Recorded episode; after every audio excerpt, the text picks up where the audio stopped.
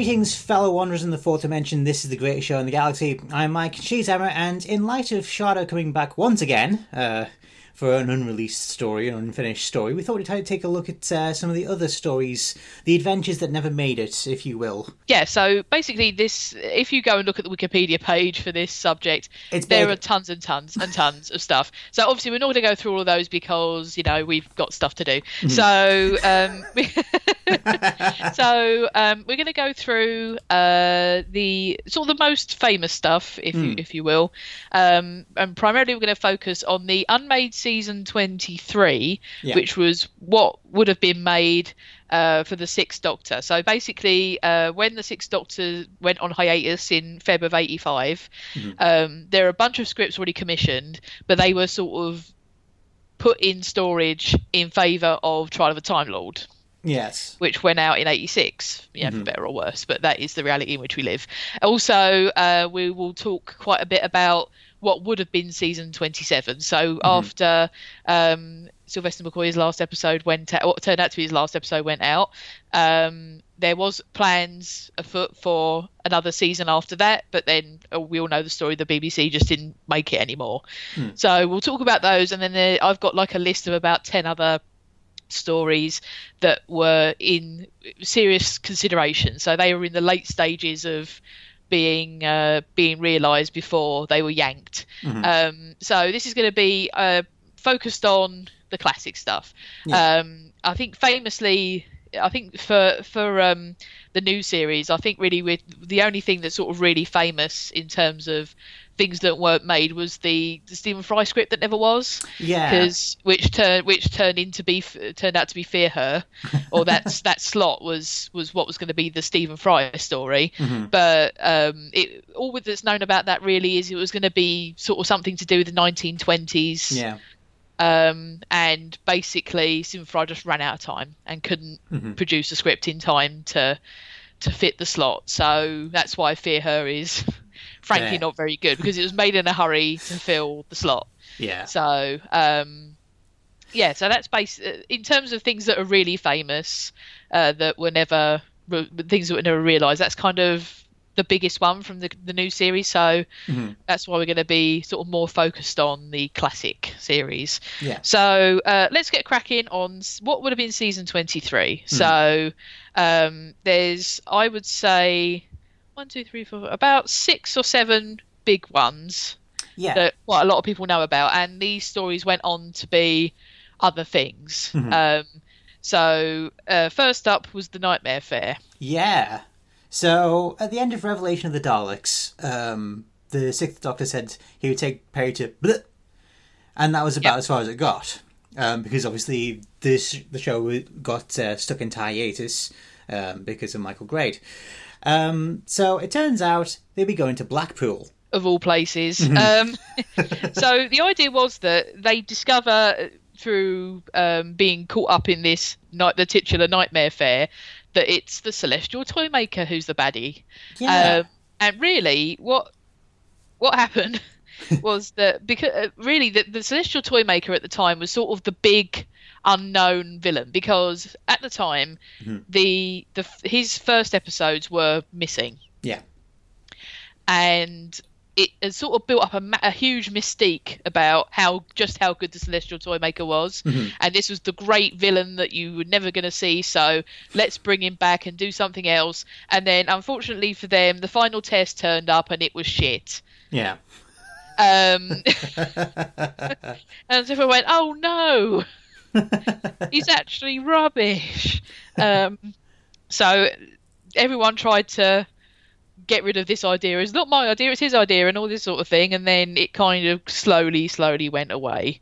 Um, it's, it's so eventually it was novelized in 1988, Yeah. um, and um, did, it, did, get a, a big finish uh, adaptation as well?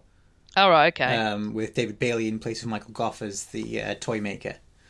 Um, what I always found interesting was the whole idea for the story um, was was JNT's uh, piece because uh, Colin Baker uh, in in uniform, I would say, as the Doctor um, actually went to the pleasure beach and uh, opened a ride there called Space Mountain, which would have featured in the story itself. So you know, Yeah, because I mean that's the thing. That's pure JNT. Is mm-hmm. getting the is sort of doing that metatextual thing, which wasn't sort of being done then, which was quite a new idea that you have like this, I don't know, like a multi-platform experience, I suppose you call it now. That you mm. have the TV show, but you can also go to Blackpool and go on the ride that was in the TV show. yeah, And also, let's not forget you had the Doctor Who museum there mm-hmm. as well that was mm-hmm. like in Blackpool. So it was all trying to build it, build that brand idea, which again in in '85 was kind of a a novel idea, I suppose. Yeah. Uh, to kind of incorporate all these things all together.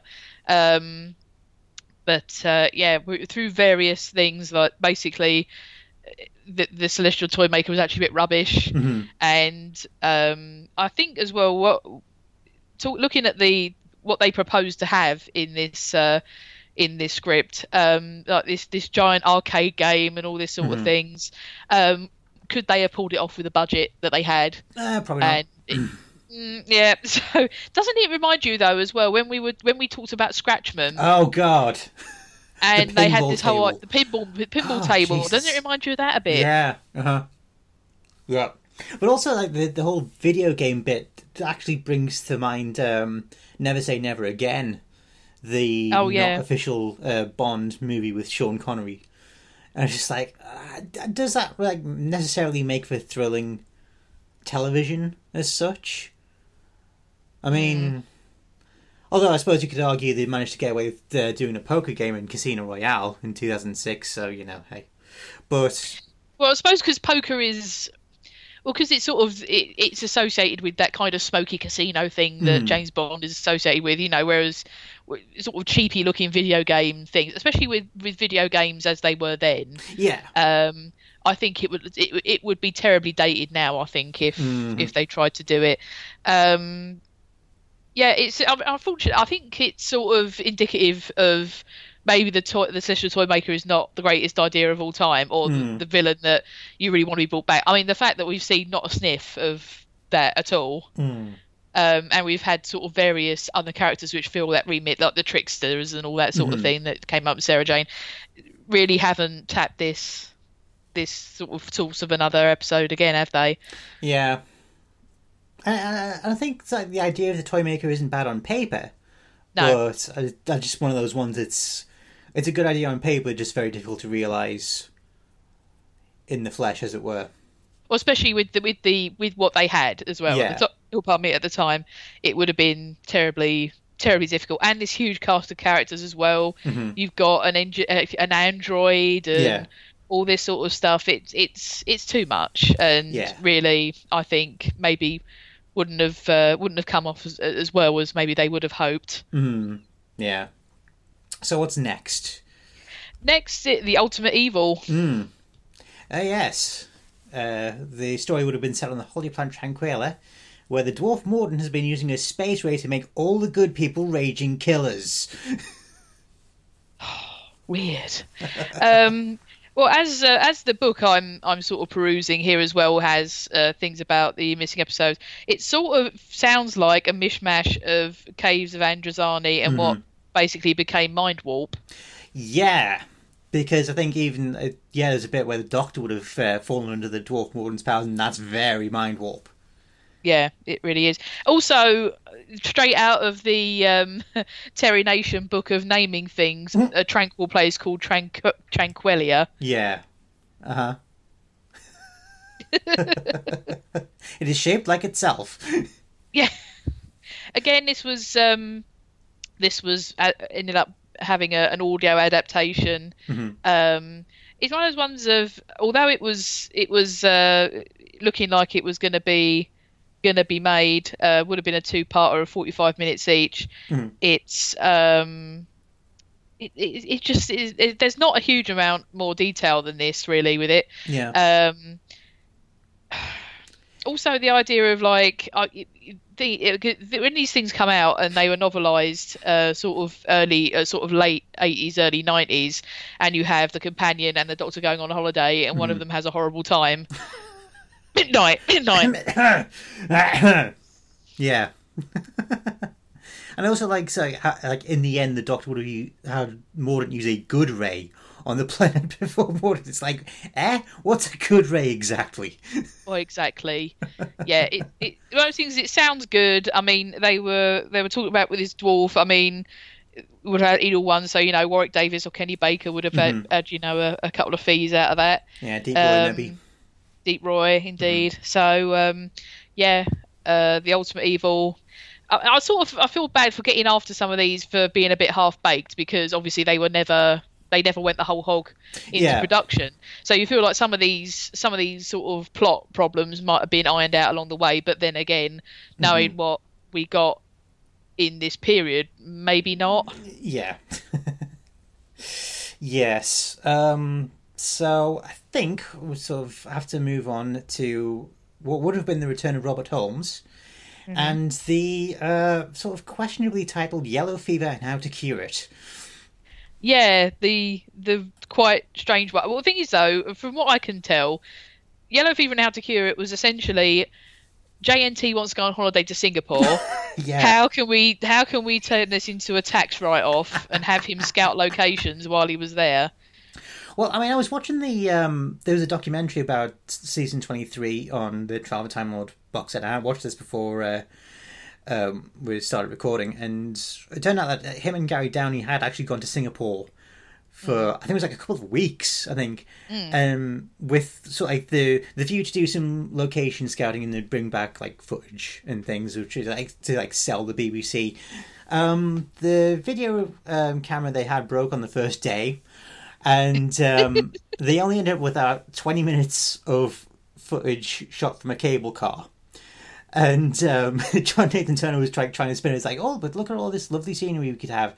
And I think Eric Saward on the documentary says, uh, "Yeah, it'd be great if we could set it on a cable car." Yeah, absolutely. um, yeah, so this would have basically had the Master and the Rani in it. Um, yeah, but we've already done that, and you know, look at how how that turned out. Uh, yeah, so it's it's it, one of those, it's one of those stories that sounds like a mishmash of like Mm. a, a couple of other stories that you've seen before. Also, the book I'm reading here also claims that the brig would have been in it. Oh, that's it. That would have been all right. Because he never got Yeah. to uh, appear alongside the Sixth Doctor.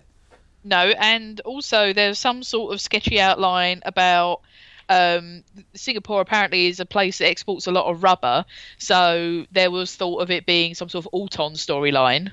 Hmm. That's fair. Because, I mean, we'd never really got them again until Rose. And then before that, before that would have been Terror of the Autons. So, it Yeah, was- it well, I mean, this is why. Well, it's like when when Rose transmitted and it had Autons in it, everyone went, "Eh." Mm. Because you know it felt like well this is going to be a Dalek or Cybermen thing. Obviously, get your heavy hitters in, and they went with the the um, the Autons, Hmm. which was highly confusing to everybody. But um, yeah, uh, I think really beyond because it's got quite a catchy title. Yeah. Um, it sort of it comes up quite a lot, and there's been quite a lot of research done into it. Um, so yeah, that's but really beyond sort of picking at the surface of JNT has a lovely holiday. Um, there's kind of not a lot more to uh, yellow fever and how to cure it, um, especially as none of the treatments I've ever read have any mention of yellow fever whatever. Yeah. So how it's come by that title, I don't know. Mm, well, I, th- I think the the fact that it's supposed to be set in Singapore might have. Oh right, okay, so it's racist. Okay, Yeah. I see. Right, Oh, racist. Mm, Yeah, okay. So Um, and unfortunately, it's never had any sort of adaptation because Robert Holmes died in '86, um, and so it never really got finished. Um, I think I even like I think the only movies even had like one episode written, and the rest was all just a synopsis. So, in a, in a way, it just it was never meant to be. Um, so, uh, moving on to Mission to Magnus. Which has quite a lot of information about it. Yeah. But um, as the book I'm reading here points out, uh, there's too many story elements even for Eric Saward because you've got the Doctor's old school old school school bully popping up from somewhere, um, a virus, uh, the Ice Warriors. This has just followed a thing. If it was going to follow Yellow Fever and how to cure it. uh, it, you would have had another Gallifrey storyline um, following the Master and the Rani. Um, there's a matriarchal society on Magnus, and the women have telekinetic powers, Yep. and but there's like a boys thing with Peri looking after a group of boys, Yeah. and Sil is in it, and Yeah. oh my god, this is a nightmare. Mm-hmm. I don't. know, Did it any idea how long this was supposed to run for? Like how many episodes was this meant to be? I can't Um, find any like mention of it.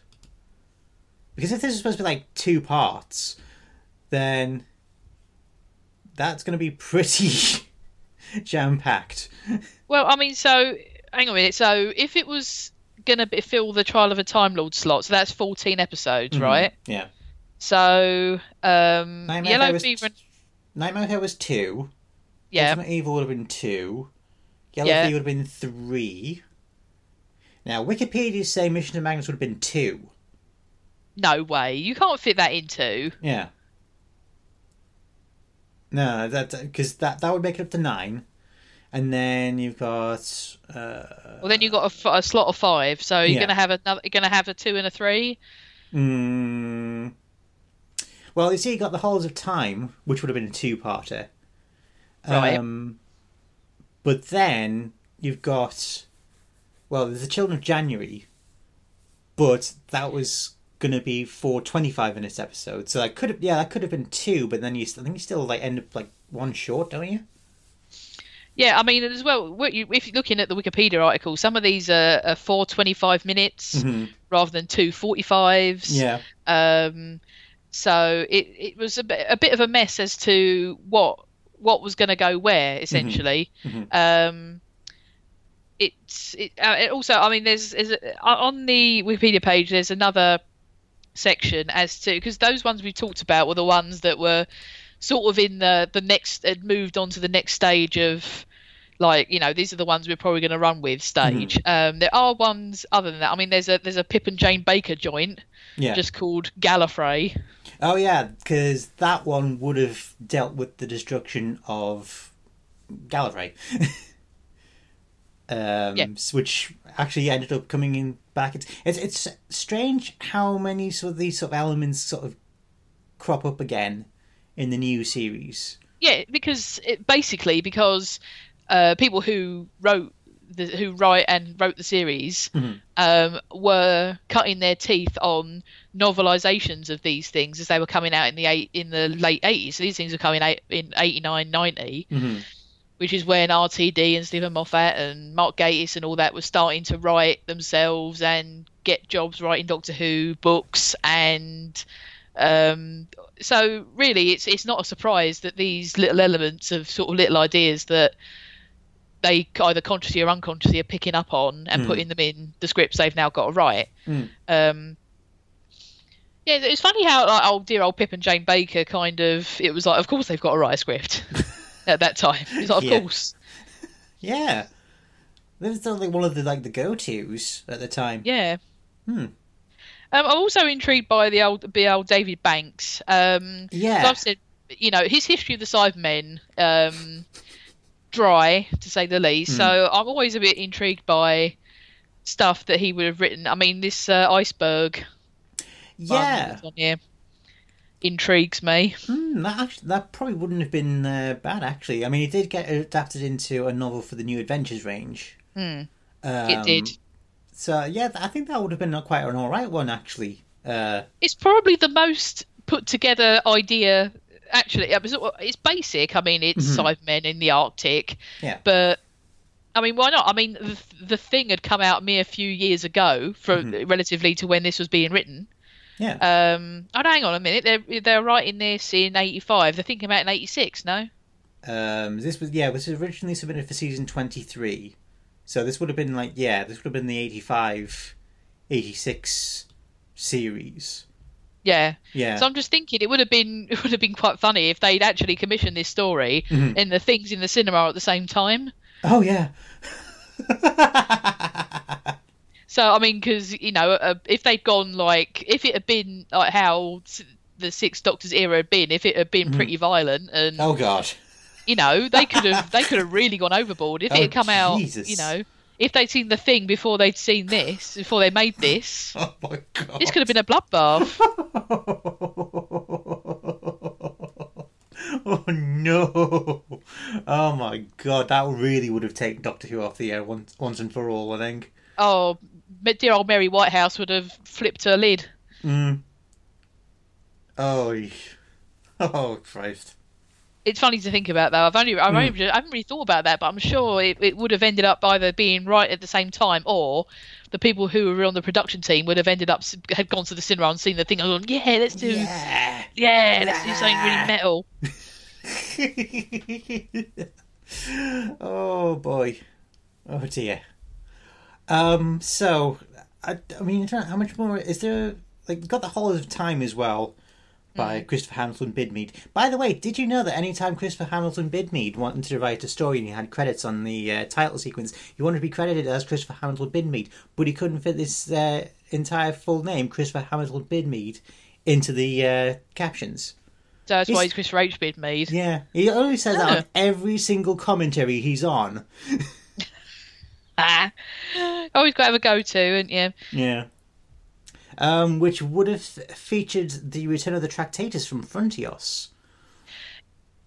I, I I've never really put a lot of stock into the tra- the tractators. They've always I've never really Mm, got on board with them as a baddie. Really, I don't. Well, I mean, you got the the budgeting at the time, so the costume wasn't super great. Um, I mean, I did like the idea the idea that they have like gravity manipulating powers. Um, that was that was quite interesting. But Frontios, I don't really remember that much about Frontios apart from the cliffhanger of the TARDIS getting wrecked. yeah. That's that is the most striking thing. Is obviously you've got the hat standing like a you know in a cave, and the, the Doctor sort of fully fully freaking out at, at Turlough about what's happened, all that sort of thing. And then it really goes sort of nowhere for me. Really, I mean, I've never really eh, super enjoyed that episode. So the thought of getting the tractators back, I mean, unless they'd made a big sort of design change, but again, budget wise, I can't see that they would have. They probably would have been using the uh, the same costumes um, to save Oh, yeah. money. So I think it would have been pretty ropey looking. Yeah. Yeah, and then uh, season 23 would have finished up with The Children of January. Um, of which we don't really know that much about. But, About no, Yeah, the writer Michael Feeney Callan said on his website in 2009, this is per the TARDIS Wiki, he said, I wrote a two-parter called The Children of January was to be a season closer, not a series termination. But the BBC decided in mid-season that the show would run its course, and in the middle 80s, I think they were right. But I love my episode, which was delivered late in 1985. I created a race of runaway proto-humans called the Zaros, sort of human bees, of which I still have the fond nightmares. The Children of January incidentally refers to renegade outcasts and adorn- of adorning parallel universe civilization that was abandoned. So, okay then. yeah. Which, okay. Okay. Yep. Okay. Lovely. Yep. right. Um, so uh, let's move on to what would have been season twenty-seven. Mm. So, as I say, I mean, for all intents and purposes, after the end of Survival, um, you know, everyone was all ready to, you know, go on their holidays and then come back and start making season 27. Um, but the BBC uh, decided that that wasn't going to be happening. No. And so uh, all the proposals for season 27 went into mothballs. Yeah. Um, so, where shall we start with that? Let's start with Earth Aid. Yes, that, I think that would have been the start of series 27. Um, so, according to TARDIS Wikia, this story was to have been a three part adventure featuring space pirates, the Seventh Doctor building Stonehenge to send a signal to space, and a data vampire. The stories also included uh, interstellar aliens called the Metatraxi. The theme was about, to be about the politics of food aid. And um, again, on the Survival DVD, there's a, a documentary about the ending of Doctor Who's classic run and what the plans, such as they were, really, um, for what would have been season 27. And uh, Ben Aaronovitch was uh, behind this one. And it would have been like about, you know, how, you know, we send like money to like these big global charities, but the reality is that a lot of the money doesn't actually go to where it's supposed to. That's right. Again, it's sort of tapping into the zeitgeist because obviously uh, Live Aid was Yeah. Oh, was it before or after this? Uh, well, this would have been Before? Yeah, because this would have been Yeah. 1990, and I think Live Aid was 86. Yeah, something like. So, I mean, sorry. yeah, because I remember. I mean, because obviously I don't especially remember actual Live Aid. I mean, No. uh, the, the the sort of the subsequent. You know, Live Aid twos and all that sort of thing. Obviously, w- that came much later. I do remember, and obviously I've seen footage of it. But Yeah. we were we were too we, we were too little to really be taking it in. Yeah, yeah. because we we were two when Live Aid was uh, happened the first time. yeah, I remember, um, yeah, I do remember Live Aid 2 Live Harder. Um, Yes, that was a absolutely. Yeah. Yeah, Um, but uh, again, with these sorts of stories, there isn't. I mean, you did get like an adapt- adaptation into Big Finish, it did. um, but the we're, we're strictly, strictly speaking with the television, and it would have like opened with with Ace in command of like a starship, a la the Federation. She would sort of like do of like give orders and then sneak off to a, a ready room or a cabin or whatever, um, where the Doctor would just like be sitting there, and then she would just like tell him this isn't going to work, and that's about as far as it got. Yeah, um, it's something that's going to come up uh, as we go forward.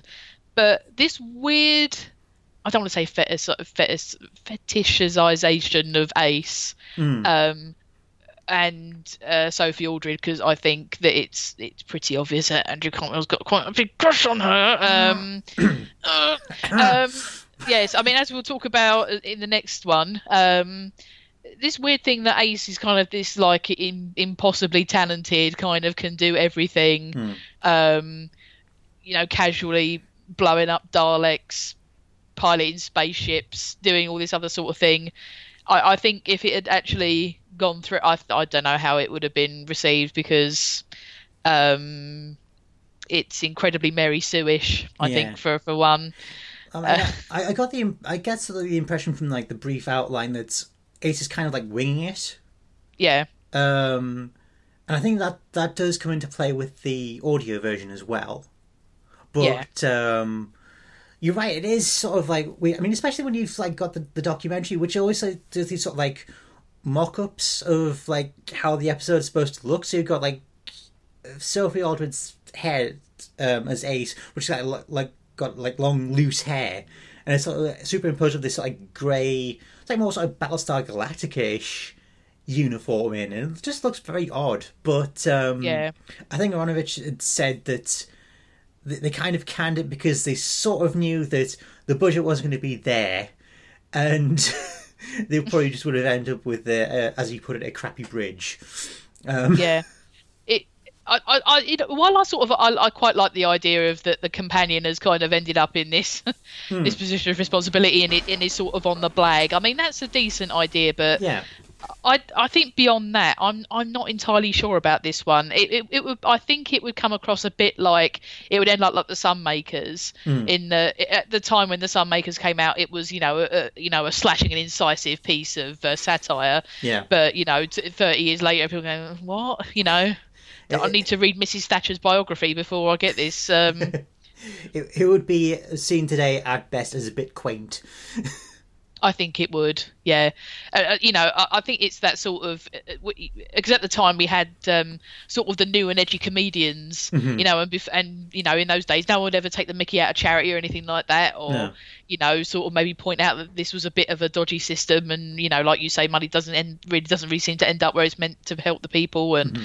so I think again it would have been on that sort of ooh edgy comedy sort of thing, and I think it maybe wouldn't have dated as, as particularly well, but um, maybe at the time. Um, it would have it would have kind of it would have held up. Um or i mean because that's such a that's such a balancing act in it? It, w- it would have held up as like people going oh yeah you really you know stuck it to old Bob Geldof. But on the other hand people going you know how dare you take the mickey out of these poor people in need and all these wonderful people trying to you know make people's lives better and what have you done lately you useless nerds and all this sort of thing. So um it I think it, it was a pretty 50-50 proposition. Um, I do like the like I say I do like this idea of the companion having to blag along and the doctor's in like this sort of secret room helping her and all this sort of thing. So I like that idea. Uh, Yeah. Keep that, but um, other than that, I'm a bit mm, about it.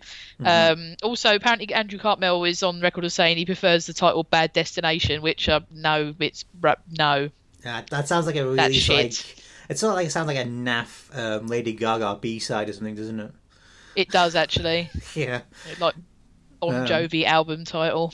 But I do like the idea of the Metatraxi because I think they're supposed to be like insectoids, like aliens. Like it's like like very like warmongery. I mean, yeah, they're a little bit Sontaran, Yeah, but I think the idea behind them was they won't fight you and they won't kill you unless you are armed. And if you're not armed, they'll try and give you a weapon just so they have an excuse.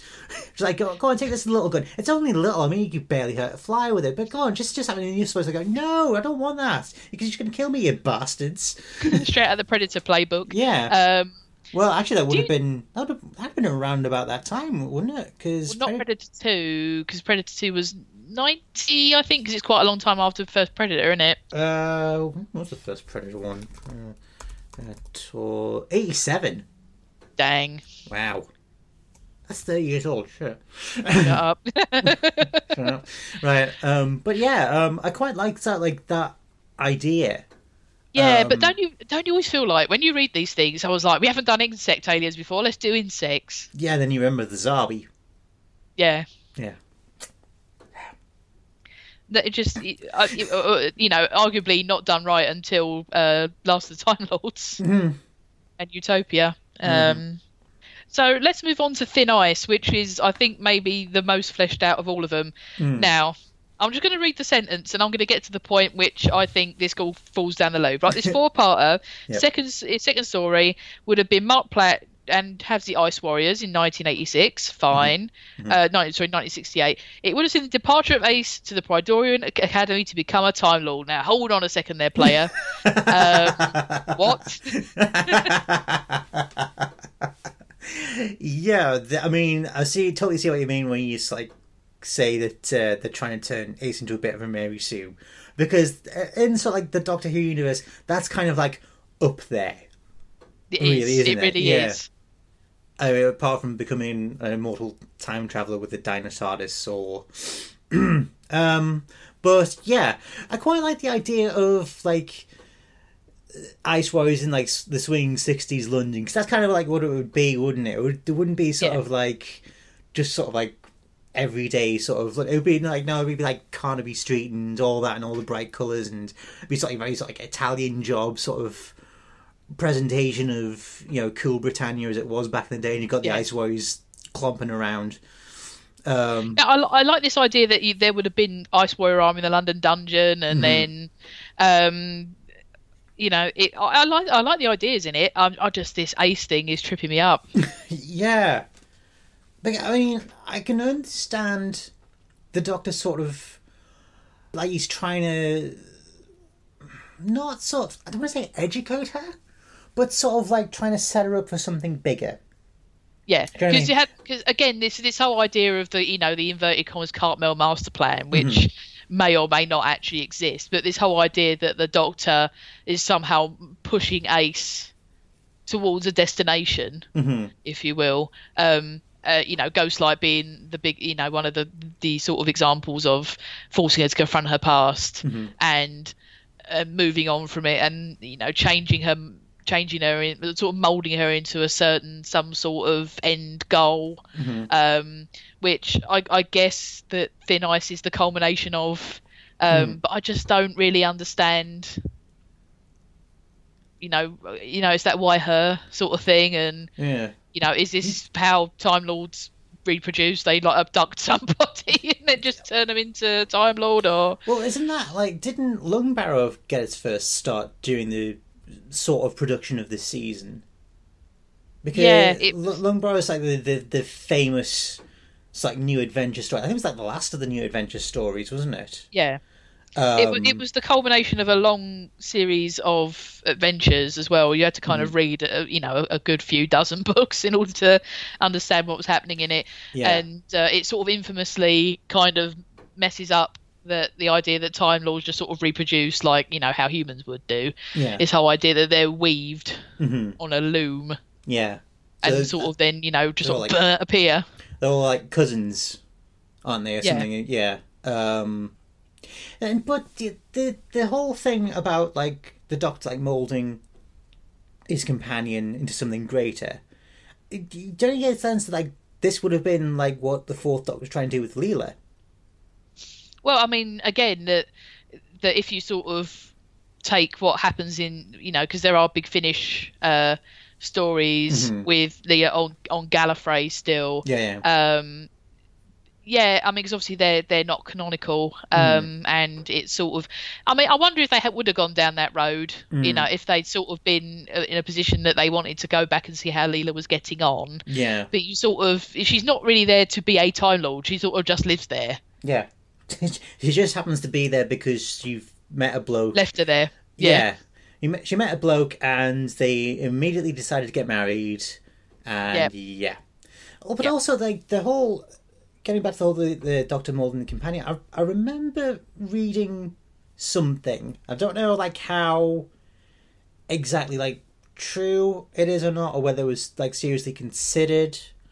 But there was supposed to be a story where it was revealed that the Ninth Doctor in taking Rose under his like there was something to do with the Ninth Doctor and trying to shape Rose into like the perfect companion, so he'd be like influencing her life hmm. throughout or something. Oh, but I mean, I don't know, like how how much that was like real or just like made up by some fan on some forum somewhere and trying to pass it off as uh, fact. Well, I mean, it, it sort of sounds like it, it was sort of the idea that there was this whole sort of overarching story in, in series one. Mm-hmm. So it, it sort of sounds a little bit like people were trying before Bad Wolf was a Mm. was kind of identified as the thing and, and became sort of the whole point of the series. Yeah. Um, it, sort of the what what the idea of series one actually was, like the overarching story. So, um, I think you know it, it's possible, but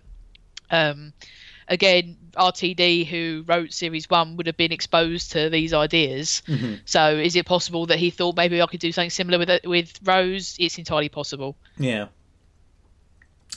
Um, but anyway, moving on to uh, Crime of the Century. Which would have introduced the ace replacement character, Yeah, which who would have been sort of a burglar or safecracker or something like this. yeah, she, uh, yeah. She was like upper class or like like- so. Effectively, Lady Christina de Souza before we had Lady Christina de Souza. D'Souza, yeah, Yeah. essentially. Um, I mean, I quite like the idea of the opening they had. Um, so basically, this safecracker character just like basically hobnobbing amongst the toffs and all that, and so she like excuses herself to go powder her nose or something. So she slips upstairs, but then she sort of like she takes off her gloves and like un like unhooks this large painting just to reveal a safe underneath. So you know she then uh, cracks the safe, and then inside's the doctor who just like asks, "What kept you?" but that's about as far as the idea went. Yeah, and also the the ongoing thing of Cartmel preferring a much more shit title. Hmm. Uh, again, would have wanted to call this Action at a Distance, which again sounds like a Bon Jovi album of the mid '90s. It, it, Um, it, it sounds like stop. it sounds like a, a an episode title from like the Persuaders or something. Do you know what I mean? It does actually. Yeah. um, yeah, I think uh, according to TARDIS Wiki, uh, Julia Sawalha was uh, in considered for um, the role of the safecracker. sort of a, a trendy choice at the time. I mean, Yeah. she was sort of quite, she was sort of fairly famous. She was in that kind of, we we talk about that kind of zone between household name and complete unknown. She was Mhm. kind of in that in that area because she was in Press Gang. Yes, no, was she at that time? Uh, ooh, that's a good question. Let me check. Yes, she was in Press Gang. Yep. So that's you know, she, so she was starting to get big roles. So yeah, which only would have and- been the year before, actually. yeah, so Yeah. if they could have tempted her away from that to do this, I think that's uh, mm could have been where it went. So yeah. Yeah, it's, it's strange to think because I think most people would know her um, from her role in Absolutely Fabulous, Saffron. Yeah. Yeah, and also she's the kid of someone fairly famous as well, so people would know her for as that as well. So hmm Yeah. Um, so that's about as far as that one went. Yep. then you have Illegal Alien, which um, again got adapted into a book, um, which would have involved the Cybermen uh, during the Second World War. Unfortunately, you already had the Curse of Fenric in the previous year. Yes. So, unfortunately, that's about as far as that went. But you can still get the book, so, you know. Check it out. Yeah, check it out, yeah. Um, but also interestingly, it was written by Mike Tucker, who Hmm. at the time was mostly known for doing the special effects for the series. I think he originally submitted under a, a pen name or something, and he had like a, a co-writer. Yeah. And um, I, I, yeah, they said this on it was on the documentary that's on the survival disc. Um, when they got the treatment back, it was all full of positive notes and all that. So he sent it back into Cartmel saying, "Actually, this person who wrote it is actually me." And when he got back to it, was just absolutely slated. so um, yeah. It's uh, it's, it's a problem with like talking about some of these stories is because they're so very loosely sketched. It's you know it's hard to get a purchase on it. Yeah. Um, and now the next one that TARDIS Wikia brings up is Avatar, but that might have been part of season twenty eight. Right. So it was. It, the idea was that it was. It was sort of you know a good idea that they liked, but they didn't maybe have the budget or the Mm-hmm. or the story wasn't quite what they wanted for season twenty seven. So they were parking it Yeah. kind of down the road for for something else. So yeah, uh, a four part story set in Arkham, New England, which would have been, Yeah, which is sort of the the Lovecrafty idea. Yeah. So, uh, um, would they have gone the full hog and had it set in Miskatonic University and all this sort of thing? So, um, Well, uh, the writer David McIntee said um, the basic idea is with these body snatchers, aliens who could only inhabit the dead. The villains in, in his human corpse had got this fossilized remain of some sort of Silurian god and were planning to clone it. Towards the end, the villain was going to get more and more decrepit in each episode until there was just a skeleton at the end. It was meant to be an Evil Dead type of thing, but it would have toned it down for Doctor Who. well, yeah, I mean, obviously, Evil Dead was was you Mm. know uh, video nasty horror movie trendy sort of all the edgy kids are watching it so Mm-hmm, yeah it's sort of thing that they would have been the writers would have been exposed to so yeah um they would have wanted to try and do something sort of haunted housey kind of new englandy horror type thing. Yeah. um yeah i mean it's one of those things that, that, that doctor who is there's a rich vein of that and they've done it you know they, they've done sort of some things like that in books and audios and but in the main tv series they've never really managed to to get that full idea on the screen if you like. Um so yeah it's it's one of those ones that you find if you if you read on in in this wikipedia page and on the tardis wiki um it's one of those ideas uh, sort of concepts that gets kicked around a bit they never seem to quite make it to the screen so Yeah. but i think that's the one of the more fully fleshed out ones and it sounds quite fun so Mm-hmm. Mm-hmm. Um, was there any more that you wanted to mention? Uh, there is one, uh, a school for glory, which was uh, Oh, yeah. going to be in the Great War and alternate between the trenches and uh, a British country house. Um, mostly notable because you, you know you may remember that from such episodes as Family of Blood, Yeah. which itself was was adapted from a Seventh Doctor book. hmm Human nature. Yeah. So yeah, yeah. Um, so yeah, that was sort of uh, fairly significant. So yeah, so that's the basic idea of what seasons 23 and 27 would have been. Um, there are some interesting other ones um, which I'll pick out here. Uh, Doctor Who and the Spare Part People, All right. I've heard tell of this one. mainly because Jon Pertwee was going to actually write this. All right. Okay. Um, uh, it would have been a seven-parter. Um, Ooh. So it you would you may remember this plot from such Doctor uh, from such Bond films as because it's brilliant scientists and sportsmen being abducted by a megalomaniac who lives in a tropical paradise at the South Pole, Uh, who's attempting to create a super race and who stages gladiatorial combats between footballers and crocodiles. and the Doctor goes undercover as a Nobel laureate. And he and the Brigadier are taken in a submarine to a lost kingdom, where the Doctor's immortality um, intrigues the Emperor, uh, and then puts the doctor in a labyrinth to fight his monster. But then his beautiful daughter comes and helps the doctor with a ball of string. Uh, that girl replaces Liz Shaw. Um, and apparently Terrance Dicks was like, nope. no. no, sir, we're not making that. But the the whole gladiatorial thing, um, that kind of reminds me slightly of uh, Paradise of Death, the um, Hmm. audio story that Jon Pertwee did. It was back in '93. But anyway, Okay, so um, how about Beyond the Sun, uh, a Malcolm Hulke joint, um, which would have been in the early Hartnell uh, era. Um, oh, I've heard of this. Yeah, is this now? I think this has also got another title, hasn't it? It's called The Hidden Planet or something.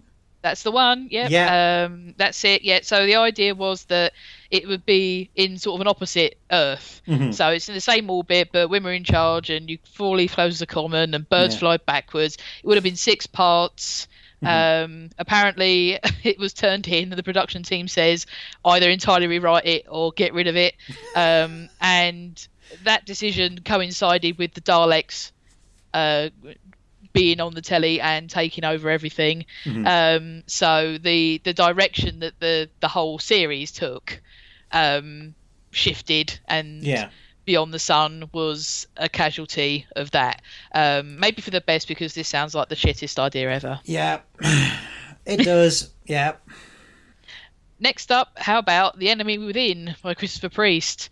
Um, um, basically, uh, the idea of this one is um, it. It's in Castrovalva. The Doctor hints at something powerful and terrifying at the center of the TARDIS, Ah. but because he's just regenerated, he can't remember what it is. Um, what apparently it would have been was some sort of vegetable or parasite or symbiote, um, which feeds off time energy. Um, so that is the the idea of the enemy within. Essentially, it would have been something like that. Um, but this, the enemy within itself, uh, ended up getting mowed over for another sort of famous serial which was never made called Sealed Orders, where um, the Doctor is instructed to kill Romana. And the, tan- the and the TARDIS lands inside inside out of itself, and so we have two running in different time streams. So um, so Enemy Within lost out to Sealed Orders, and then they didn't make in either. Um, this is mainly famous uh, though for the fact that um, uh, you know things were going wrong with this, and Christopher Priest ended up getting paid for the Enemy Within, even though it was never made. And apparently, John Nathan Turner sort of infamously ended up going insane at him on the phone about it all. Um, and it got got litigious, um, and so yeah, it was uh, it was sort of a bit of a nightmare. It turned out to be so. That's why um, then that is sort of fairly famous one. Yeah. Um, I'm just read like the the Wikipedia's entry on it. It says, um, yeah, there's there's something somewhere hidden inside the TARDIS was the one being the Doctor feed of all others, and the psychic tension between the two of them produced the energy enough energy to move through time and space, which just doesn't really sound. That sounds bad to me. yeah, some- it does. Yeah. God. and sealed orders. Um, the you know the doctors under orders like to kill Romana, the assassin. Um, yeah, pretty much. oi. Yeah, it's a bit of a mess, both of them. Mm-hmm. Um, okay, so this one is called, uh, uh, the Song of the Space Whale. Um, Mm-hmm. I guess sort of stop me if you've heard any of this seems familiar. um, there's a story of a whole culture stuck inside a vast ship, um, which would have also been alive, so the Ah. ship would have been conscious. Oh, Um, um, yeah, this sounds familiar. Where, oh, where do I know it from? Oh gosh, hmm. Oh, was it one of Matt Smith's ones? I can't remember. yeah, something all. like that. Yeah. Yes. Mm. Um, but it's most significant that one of the one of the um, characters would have been a uh, a roguish cabin boy going by the name of Turlough. Oh, see, that might not have been so bad. Well, Well, uh, I but mean, it would have been it would have been a more make a bit more sense for his character, yeah, rather than being stuck in a public school um, or private school, I should say. But um, yeah, it's it you know uh, it's not essentially that much of a different thing from the Beast Below uh, without all the politics stuff. Um. Yeah. essentially, um, the face of God. right. Um, it's some sort of thing that it, the idea is it, the, the the title is essentially controversy bait. Um, there's it, it's sort of um, not a lot else known about it. Um, the, it's one of those things that um, apparently sort of comes up in a lot of interviews, but doesn't really seem to have any anything else apart from you know a fairly controversial uh, title. Yeah. And um, apparently there would have been something about the Doctor dying in it, um, but apart from that, not a, a huge amount. Mhm. Um, then we've got um, okay the prison prison in space, which would have been another huge long, um, you know, sort of six or seven parter. Um, essentially, a guy a fellow called by the name of uh, Dick Sharples came up with a story about a matriarchy of men are forced to wear dresses and be submissive servants and sex objects. Following a lot of jokes about Jamie's kill, the Doctor and company stage a coup, and much spanking ensues. Along the way, the story was somehow supposed to introduce Jamie's replacement, called by a fellow by the name of Nick. Everything else would have been done cheap. Um, yeah, uh, glad this one ended up in the garbage. Oh no. No, that's terrible. Yeah, I'm so glad they never really went down this idea of doing the gender wars thing. I was just like, oh, please stop doing this idea. I hate it. Yeah, it was also supposed to feature Jamie and Drag as well, wasn't it? Yeah. Oh. no, that's uh yeah. That's bad. Yeah, that sucks. Um, okay, so Alixion. Which I if I'm remembering correctly would have been the seventh Doctor's final story, wouldn't it? Yes, something like that. It, Yeah. Apparently, it's the name of an asteroid and a name of what comes out of the asteroid. Mhm. Again, everyone's favourite giant beetles turn up. Um, but the idea is that the uh, the stuff of life was made from is digested human corpses. Oh. Um, yeah, and uh, there are monks there, but who um, have a the human inhabitants were basically monks and thus didn't put up much resistance, and their vow of silence doesn't help. The villain, the abbot, was a manipulative smooth talker and possibly a bank manager, attempted to drive the doctor insane while wearing increasingly loud suits. Um, okay, okay, so increasingly that's it. So just basically variants of Colin Baker's costume then. uh, it, it was a very strange idea. Hmm. Um, okay, so let's move on now. I've got I've just got a couple more left. So first Yeah. we've got the Rosemariners. Hmm. Um, again, a Donald Tosh story. Um, it would have been a Hartnell or or possibly a Troughton. The Yeah. idea is that the story comes. It's got a space-based botanical research station, Mhm. not unlike Fury of the Deep, with plants infecting and possessing people. Much of the politicking and jockeying for control is akin to the wheel in space. And while the plants end up creating doppelgangers of men, again, not unlike various Troughton yarns, he Mhm. kept visiting this storyline for various uh, lineups. But once the unit area came along, it was abandoned for the last time. So yeah, I think unfortunately with this one, uh, it's like six other stories. So Yeah. you're gonna fly. Yeah, because I mean, there was a there's one uh, Troughton one I read called The Ants, and um, it's supposed to be set in Las, Las Vegas, I think. Um, but the TARDIS crew would find themselves shrunk down to like a tenth of an inch. Stop me if you've heard me this one before.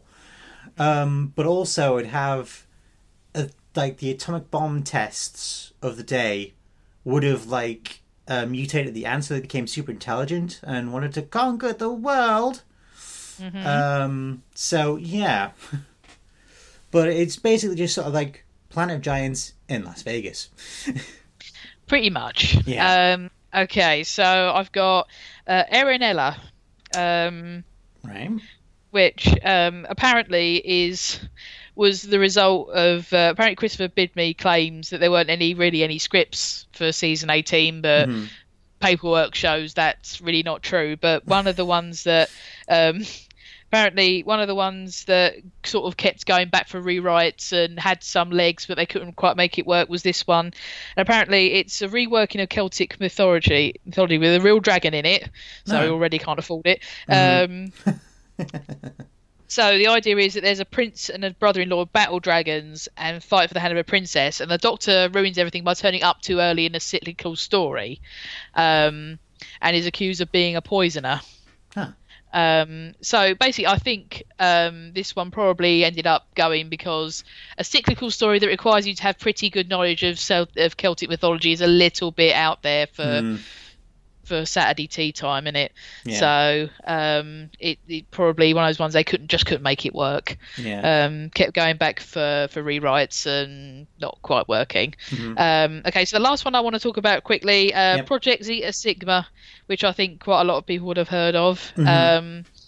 It it's uh, it's a, a, thinly veiled nuclear arms race parable at two equal and opposite sides, subtly named hawks and doves, each with plans to stop the other lot starting a war. It involved things called auto gems, um, a miss um, a missile capable of flying through the planet's sun, inevitably the master, and ended with a crap joke about the Doctor's disarming smile. Can we say Warriors of the Deep? yes, well, exactly. Yeah. It's quite. Rem- I mean, it's not remarkable. I suppose it makes sense that quite a lot of these things sort of come back again yeah. in various little bits and pieces. Because I mean, you know, fundamentally, quite a lot of those have. Uh, you know, there's good ideas and good mm-hmm. bits and pieces, but they just can't make it work with the budget and all that sort of thing. So, yeah, yeah there's uh, quite a few um, episodes that didn't quite make it, and to be honest, for some of those, you sort of think, phew, sort yeah. of. there's a couple I'd like to mention, if I may. Um, yeah, go um, for it. Because there's one I I would love to see them take this idea and run with it, um, mm. especially before Frazer Hines leaves this mortal coil, um, called the Laird of McCrimmon. Oh yes. Um, now the original plotline would have had a strange force compelling Jamie to pilot TARDIS to Scotland in 1746, um, where the Doctor, Jamie, and Zoe find themselves isolated from the ship by a force field. They arrive at the, the foreboding Castle McCrimmon, uh, Jamie's ancestral home near Misty Loch. Um, basically, so the Great Intelligence is back, uh, messing things up, uh, and in the end, Jamie departs uh, the TARDIS by becoming the new laird of McCrimmon. Um, and I always thought this would be a good one to like, of like take the loose idea and run with it, and have like an older Jamie, so like mm-hmm. near the end of his life. Um, but this is like after uh, the war games. So he's if you like picture, if you will, um, you've got like a, an old Jamie, so like rambling about these strange beasts. He, if I like, like referring to like things like like the Cybermen and the Ice Warriors and all that, and everybody mm-hmm. thinks he's just going like senile in his old age, but it's actually because of his advanced age, that's the um, mental block of the Time Lords like breaking down. So then you have the Doctor and the current companion arrive, where it turns out Jamie is actually actually is under threat by, say, the Great Intelligence or some other uh, alien from that run of Doctor Who, and basically the entire story is like having to protect Jamie um, from you know being killed before his time, and you know it just like ends with you know the the old Jamie like finally realizing who this stranger that's been helping him out is actually the Doctor, and I think it should be like a nice little send off to that character because like so mm. often in like classic Doctor Who, you know. Cam- companions would just leave and we'd never see them again. Never like sight nor sound of them, and you you get like some name drops like in like Sarah Jane Adventures of like what they could be up to. But you know, it'd be nice to like actually see you know what I mean?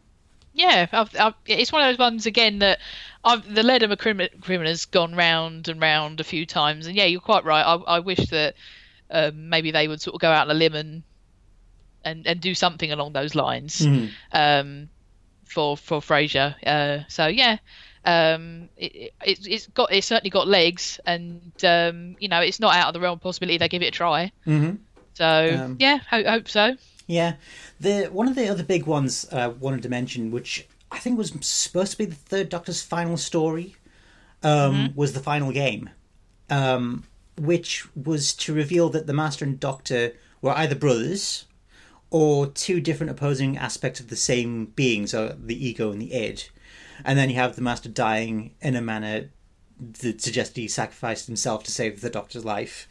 Um, Unfortunately, that never came to be because Roger Delgado was, of course, killed in a car accident. Yes. And uh, had to be scrapped, which was replaced by Planet of the Spiders. Mm. Um, to be honest, I mean, it, it's one of those sort of ideas where it's, it's like it seems like the logical sort of end point Yeah. for the two, but at the same time, it's I don't know. I mean, it's it's why why there's like a joke to it in uh, Sound of Drums when like Martha says to the tenth Doctor, you know, is is he your brother or something? He just goes, "You've been watching too much television." Do you know what I mean? It's that it's one of those sort of ideas like like not everyone and everything has to be connected. They could just be two Time Lords who used to be friends and now just devolved Well, into a what- bit of rivalry. Do you know what I mean? Yeah, and they tried to squeeze it in into Planet Fire, didn't they, as well? Yeah. Oh, yeah. Would you would you not show any mercy to your own? Ah. Yeah. Yeah. Yeah. Um, and I think the, the last one I kind of want to touch on because we could go on like all day about this. Yes, but, we could. Yeah.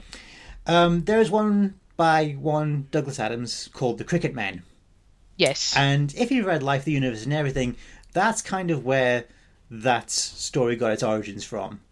Yeah. Um, so basically, the inhabitants of the planet Krikkit built a race of androids called the Krikkit Men to wipe out all life in the universe, like you do. Um, They were stopped by the Time Lords, who trapped Krikkit within a temporal prison. A group of Krikkit men, which accept the Time Lords' sentence, were, are trying to reassemble the components of a key which can free Krikkit. Components which happen to resemble elements of the Earth game of Cricket, is itself actually a reflection of the ancient war. The Doctor and Sarah stumble upon this plot when they see the Krikkit men steal the ashes during a test match at Lords. Which.